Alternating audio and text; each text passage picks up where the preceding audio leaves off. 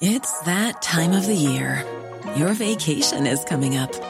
You can already hear the beach waves, feel the warm breeze, relax, and think about work. You really, really want it all to work out while you're away. Monday.com gives you and the team that peace of mind. When all work is on one platform and everyone's in sync, things just flow wherever you are. Tap the banner to go to Monday.com.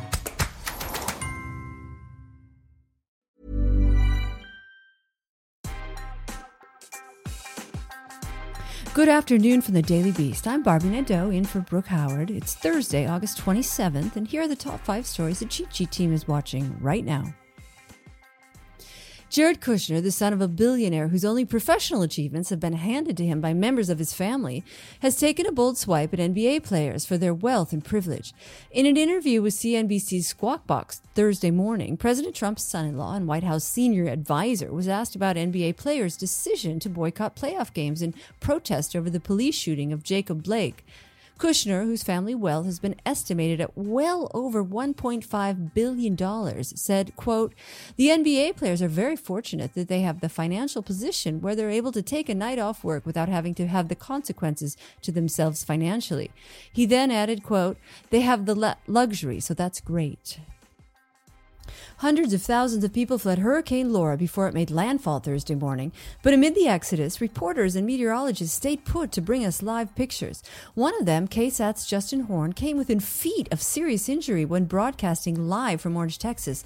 Dramatic footage showed Thorne describing the 80 mile per hour winds before they pulled down a power line right behind him, causing a massive flash. Thorne handled it in style, saying, quote, Oh, that's not good. We're going to get out of the way of that. Viewers expressed concern for the crew's safety, but Horn tweeted afterward, quote, This is what we feared may happen. We are safe. More than 150 former staffers for the past three Republican nominees, George W. Bush, John McCain, and Mitt Romney, have come together to endorse Joe Biden and denounce President Donald Trump.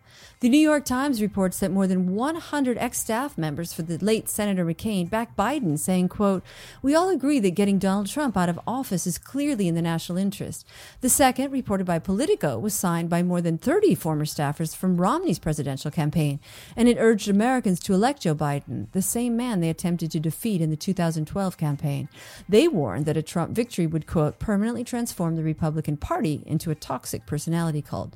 The third, also reported by Politico, is signed by over 20 Bush alumni and said that it's time to have a president who displays, quote, character, integrity, decency, and leadership. The Kremlin has announced a launch of a probe into the hospitalization of Alexei Navalny, the Russian opposition leader whose allies say he suffered a state ordered poisoning. Navalny, one of the most well known critics of Vladimir Putin, is in a medically induced coma in a Berlin hospital. Before he was airlifted to Germany last week, he was tr- being treated in a Siberian hospital after collapsing during a flight. The German doctors treating him say they suspect he was poisoned, though the Russian doctors who treated him insist that isn't the case. Russia's Interior Ministry announced Thursday it had launched an investigation into his hospitalization, according to Reuters. The minister said it had already inspected the Tomsk hotel room where Navalny stayed and had a look at surveillance footage from the surrounding areas. To no one's surprise, the statement added that so far the ministry had not found any evidence of criminality. The CEO of TikTok abruptly resigned early Thursday morning, saying he could no longer work under the new, quote, political environment. Kevin Mayer, a former Disney executive, only joined the booming social media company as CEO three months ago. But since then, President Donald Trump had become obsessed with the idea of banning the Chinese owned TikTok. Mayer wrote in his resignation letter that his decision to leave came after the, quote, political environment has sharply changed.